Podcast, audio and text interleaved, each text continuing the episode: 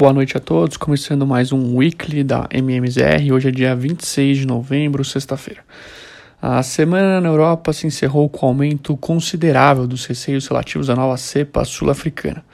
Nesta sexta, os principais índices europeus operaram em forte baixa, com o estoque 600 eh, em queda de 3,67% aos 464,05 pontos. Paris e Frankfurt lideraram as perdas com quedas expressivas de mais de 4% na sessão.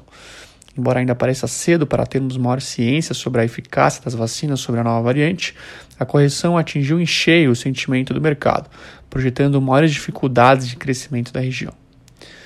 Já nos Estados Unidos, a semana se encerrou também com perdas relevantes dos ativos de risco, graças às mais de 50 mutações encontradas no novo vírus da África do Sul.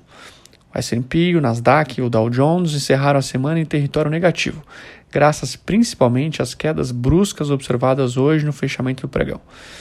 O índice S&P e o índice Dow Jones anotaram perdas semanais na ordem de 2%, enquanto o índice Nasdaq obteve perdas na ordem de 3,5%. Hoje podemos observar forte reação às ações ligadas à retomada da economia, e a preferência por farmacêuticas e empresas de e-commerce, fato já bastante conhecido no início da pandemia. Como destaque corporativo, as ações da Moderna saltaram mais de 20%, enquanto as da Pfizer obtiveram ganhos na ordem de 6%. Do ponto de vista local, o dia negativo nas principais bolsas globais atingiu em cheio também as principais ações da bolsa local. O noticiário impactou os últimos noticiário que, que vinha bastante positivo, perdão, impactou diretamente o pregão desta última sexta-feira e fez o Ibovespa encerrar a semana mais uma vez em queda. Abaixo de quase 3,5% no dia de hoje, trouxe o índice para próximo aos 102 mil pontos, com um giro financeiro ao redor de 20 bilhões de reais, pouco abaixo da média. Com índice, com o dia, perdão, extremamente negativo para os ativos de risco local, o Ibovespa encerra a semana com desvalorização próxima a 1% e apresenta queda de 1,23% ao longo do mês. Hoje, nenhuma das 91 empresas que compõem o índice apresentou alta, com quedas mais expressivas nas aéreas e empresas de turismo. No fechamento, os papéis de Azul e Gol caíram 13% e 11%, respectivamente. Com relação aos juros, as curvas de juros locais apresentaram forte queda em toda a sua estrutura no fechamento desta sexta.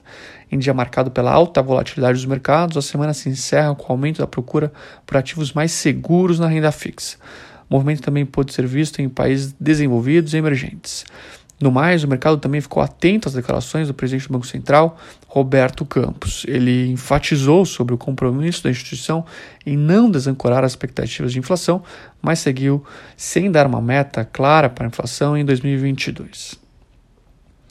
Já com relação ao câmbio, o movimento de aversão a risco também atingiu diretamente a moeda brasileira versus o dólar norte-americano. A alta do dólar foi até mais expressiva ao longo do dia, mas a moeda brasileira fechou abaixo das máximas.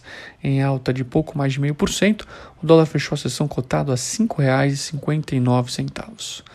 O mercado agora se questiona sobre o receio dos principais bancos centrais em retirar os estímulos e até que ponto o novo vírus pode causar algum tipo de efeito desinflacionário. Ainda sem dúvidas, há muitas perguntas não respondidas sobre a nova cepa e, de acordo com especialistas, será, serão necessários mais alguns dias para termos determinadas respostas. Por fim, o IFIX, principal índice de fundos imobiliários, também apresentou queda significativa ao longo da semana, com baixa de pouco mais de 2% uh, ah, ao longo dos últimos cinco dias. Bom, por hoje é isso, pessoal. Tenham todos um excelente final de semana e até a semana que vem.